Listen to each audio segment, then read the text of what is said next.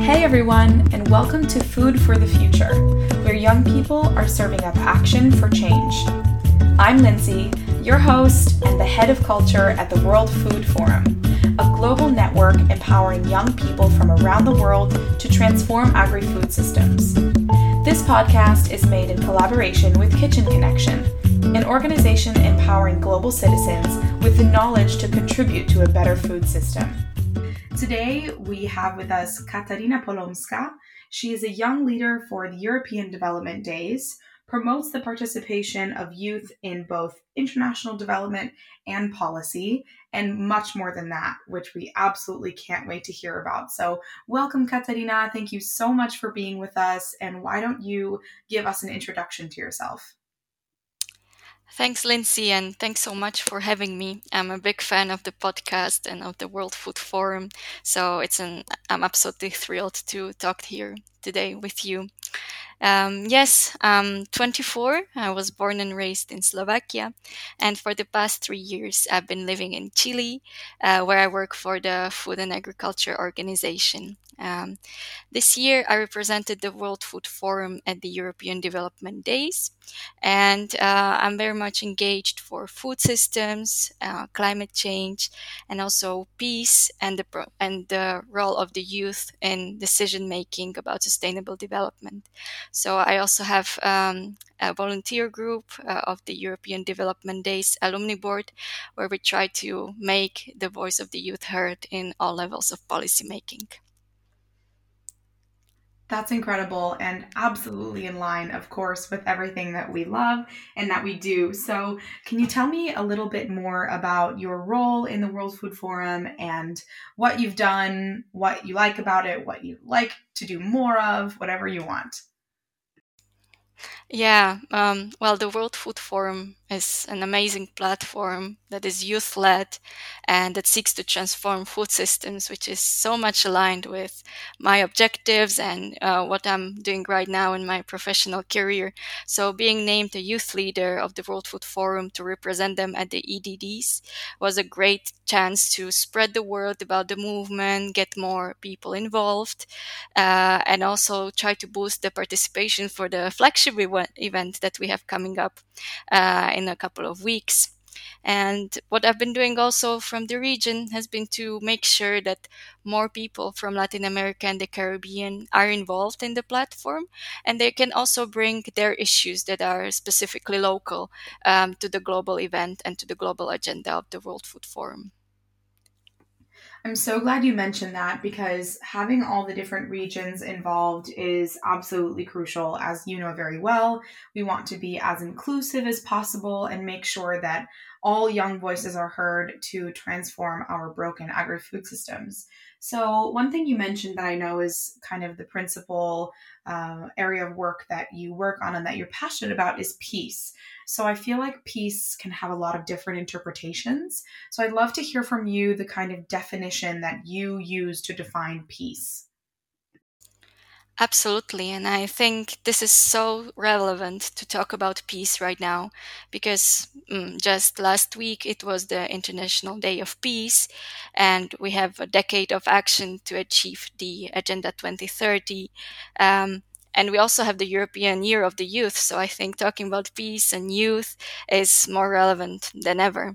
And when we talk peace, um, I guess there are many many theories and many ways to understand it.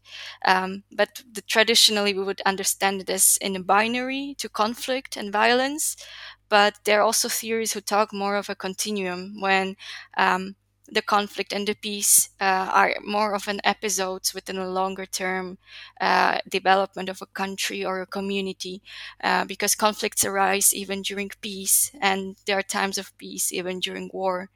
Um, and I think what we should also strive for in all the work that we do around peace as international community um, is to think beyond negative peace, which is just the absence of violence or a ceasefire, to think about positive peace, that is, uh, where one can thrive and develop pot- potential, and where we address the triggers of conflict and violence, such as corruption, inequality.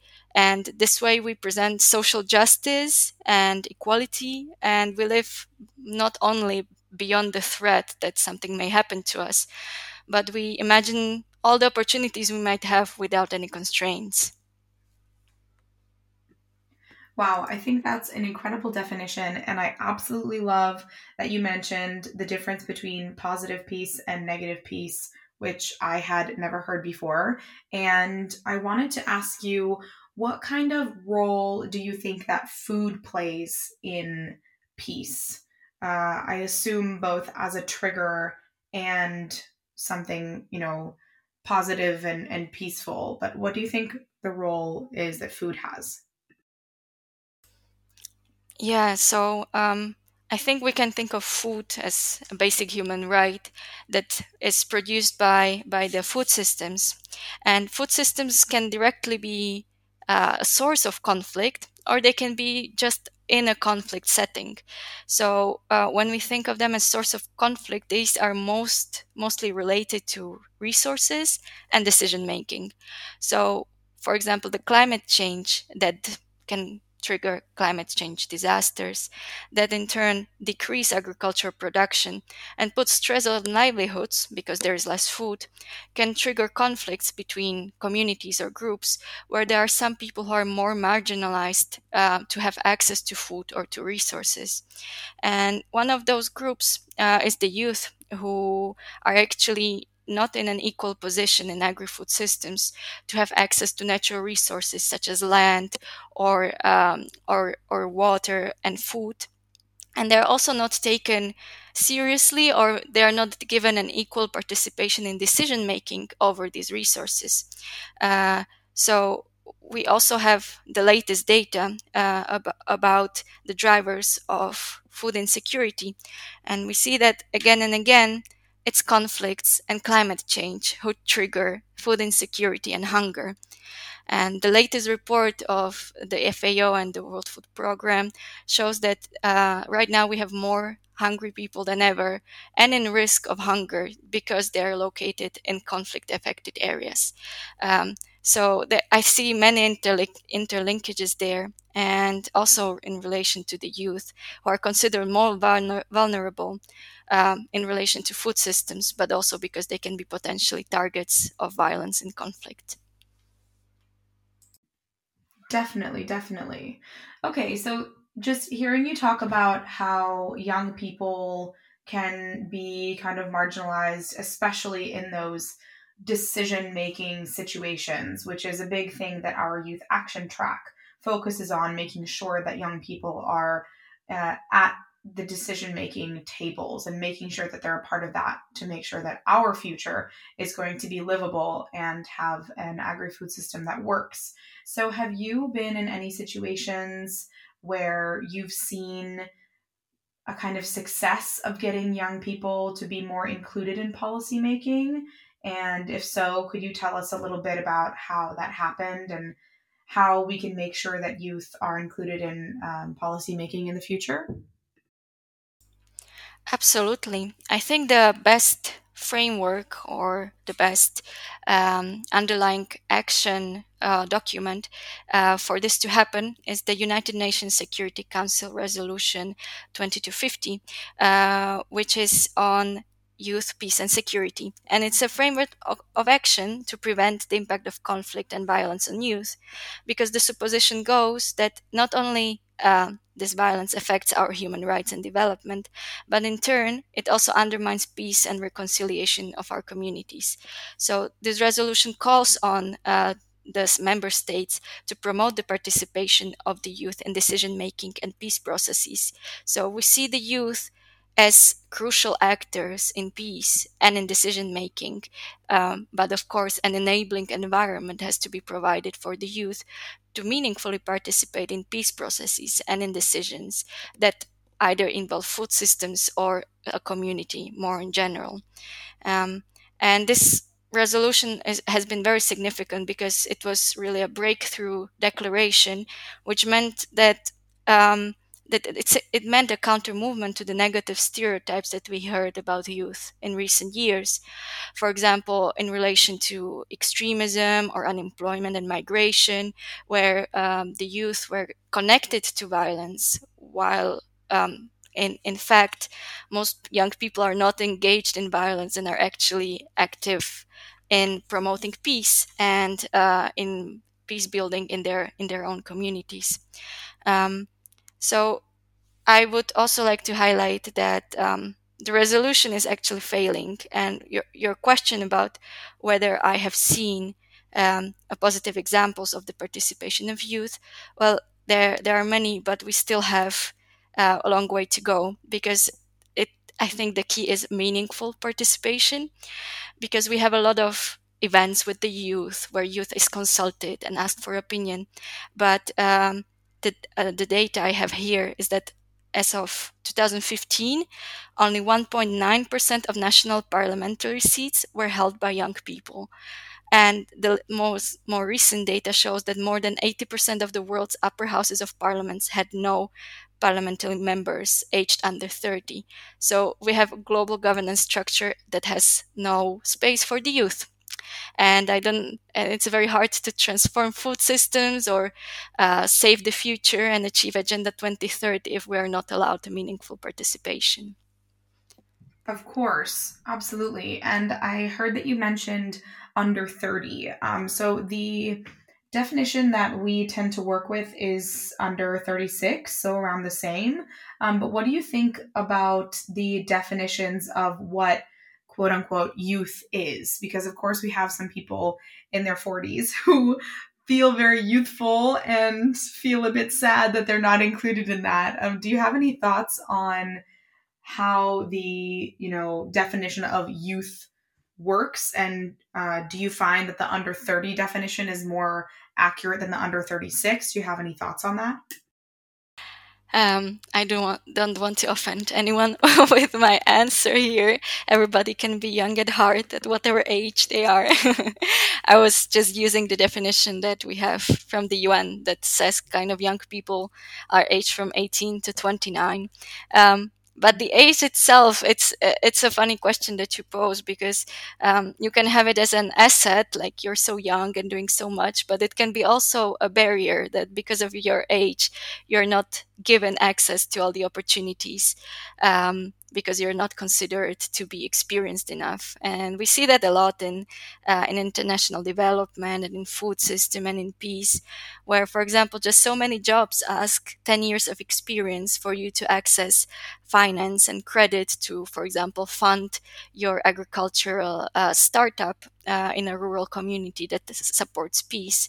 But if, if you're 24, well, when um, you 10 years of experience would mean that you you know from primary school you had to be already applying for a banking profile which is quite uh, quite unrealistic. Definitely definitely. I think that's a great answer um, honestly. And i wanted to ask you another thing about the re- resolution. Has it faced any backlash uh, any negative comments pushback? Have you done things to kind of resolve those conflicts within trying to resolve conflicts? Or have you received any negative backlash in any of your work? And how did what did you do to kind of resolve that?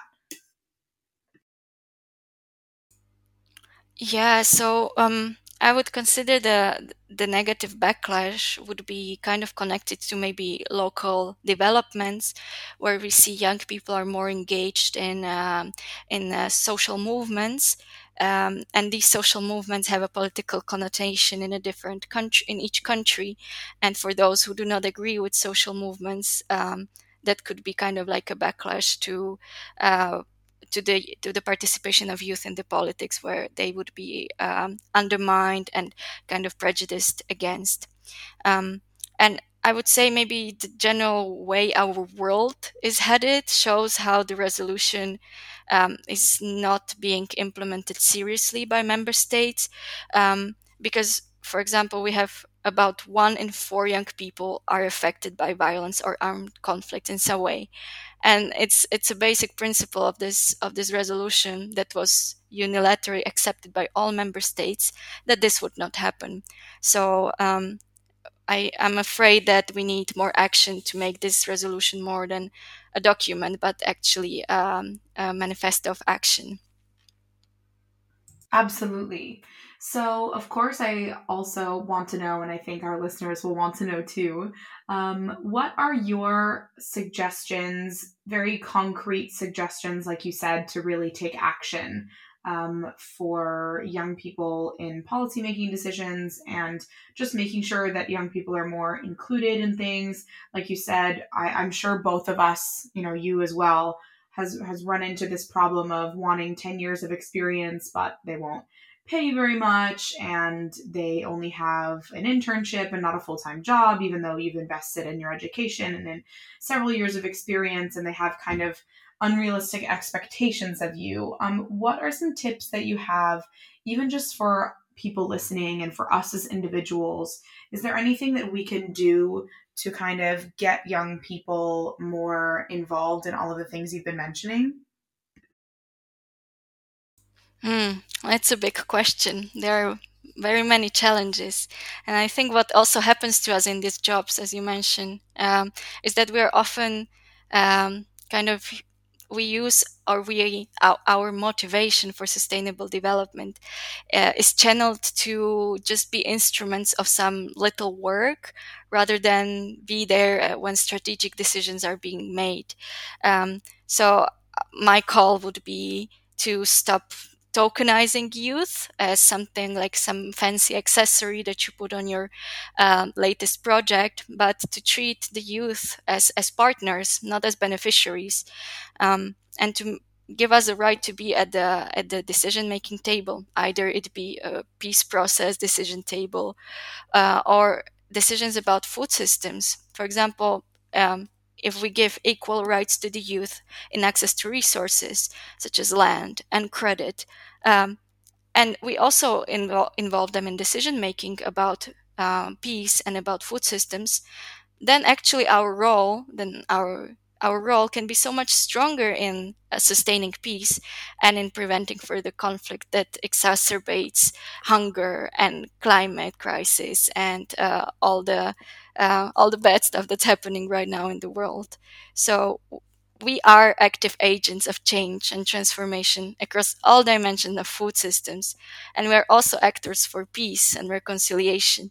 But we must be given the real and meaningful participation to be able to do so effectively. Yes, I love this. Partners, not beneficiaries. It's completely true. Um, and if I may kind of put in my own two cents, um, I definitely resonate with what you're saying about making sure that you're involved in decisions and not being an accessory, because I find that's happened in so many different instances.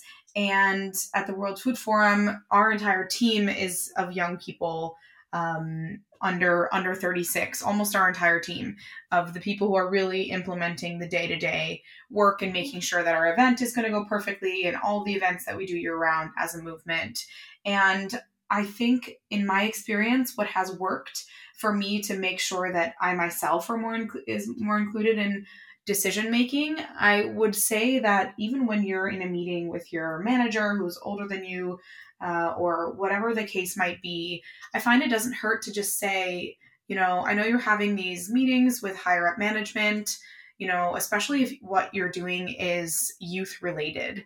Um, and just kind of say, you know, I think it's important to have youth representation to be a partner and someone who is actually part of the integral decision making process. I would love to be included in that meeting. And I've found that people usually just don't even think of including you in these in these meetings just because it's not out of malice usually. It's actually that they don't even consider it. They don't even think about it. I've done this even in my job in the un telling managers you know i really think that it's important for young people to be in this meeting I understand it's not the most fun thing in the world, but I will, you know, volunteer myself to go.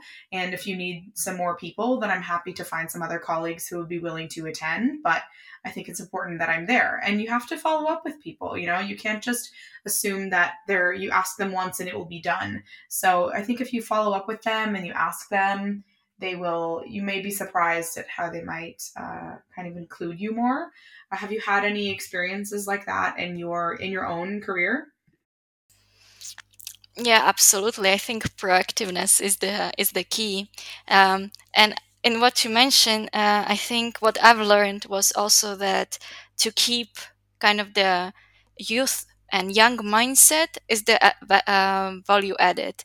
It's not that we should change our ways uh, to think more like the senior managers or the politicians that we're dealing with, but rather we should keep the drive and the authenticity, authenticity that brings us to the to the table, um, because this is what is new to the what becomes new to the discussion. Um, the, uh, I don't think it's relevant for us or even advisable for us to kind of adopt mindset of an older older generation just to be included, but rather um, yes, keep the authenticity of of our generation and uh, be proactive. Of course, I absolutely agree with that. I think it's actually something that, at least in my experience and some of my colleagues, has been appreciated as well. And especially even in job interviews, I feel like this has taken a career turn, but I think it's important. Um, and even in, you know, job interviews, people want to know that you have a different perspective on things. They want to know that you're unique. And I think when you, you know, if you manage to attend these higher level meetings with senior managers, then it is a chance to show that you do have your own unique point of view. Businesses, whether it's a UN organization or a private sector or a nonprofit, whatever it may be, they want a fresh look on things. They want you to think differently than the employees that have been there for 25 years. So I agree with you that it's definitely something positive that needs to be valorized and not hidden. You shouldn't have to change yourself for anyone, especially for for people at work. So um, thanks for taking that little turn toward the career with me. Um, I think it was helpful to kind of talk it out. And I think other people are definitely having similar experiences. Um, we'll have to do a podcast just on being young and strong in your career. Um, so we're coming to the end of our episode. Is there anything else that you want to mention that I forgot? Something fun about the, your work that you're doing? Maybe the fav- your favorite project that you're currently working on? Anything else you want to mention? Yeah, I would like to take this last moment um, to highlight a couple of internet in, very interesting projects that I've I've come across that involve youth and food systems and peace as kind of a good recipe to um, to make societies work. And I wanted to highlight a case from the region, uh, from Colombia, uh, which is called Utopia Schools, uh, and it is targeted at young people uh, who were or are living in conflict affected areas. So, as you know, um, 70% of Colombian territory is rural, and it was in rural areas where the conflict was the strongest. Um, so, and the communities that live there are still kind of working on redefining what is rurality and redefining their reconciliation and a new way of life. So, uh, the scholarship program uh, is focused on agriculture and uh, engineering, uh, and it promotes territorial and integral rural development in the home communities. So, they uh, empower empower the youth with leadership and community development uh, and skills for sustaining peace along with agriculture. And when they complete their degree, um, they have the skills to reduce poverty, improve agricultural production, and build social cohesion, all with help with seed capital to uh, implement their projects in, in their communities. Uh, so, so far we have 600 young people in the program and 200 have graduated. Um, and I wanted to highlight this as a very, very nice example and a positive example in a in a topic that can be so difficult as peace and conflict. But uh, the youth can be there as agents of change and peace and making it all go in the right turn. That is an amazing project. Would you be able to just tell us the name of their website so that people can learn more? Absolutely. It's called Utopia, U T O P I A, uh, in Colombia, and you can find it on uh, the website of IICA, I-I-C-A, uh, international. Okay, perfect. Well, thank you so much again, Katarina, for being with us. It's been fantastic talking with you. I feel like we hit a lot of great points And as Katarina mentioned, our flagship event is coming up very quickly. It's going to be from the 17th to the 21st of October. It's going to be a hybrid event. So you have just a couple more days to register in person. Uh, it's going to be at the FAO headquarters in Rome, Italy. So if you are around, Europe or Italy at the time, please do join us in person. And if you are somewhere else in the world, of course, we would love to have you there online. And if you go to our website, you the World Food Forum website, you can go ahead and register either in person or to be there online. Well, thank you so much, Lindsay, for this conversation. I had a lot of fun, and I think we touched on so many important topics that each deserve an hour in itself as a podcast. Um, so if you want, follow me on social social media and follow us on EDD Young Leaders uh, blog and Instagram. And uh, I will see you there virtually at the flagship event in October.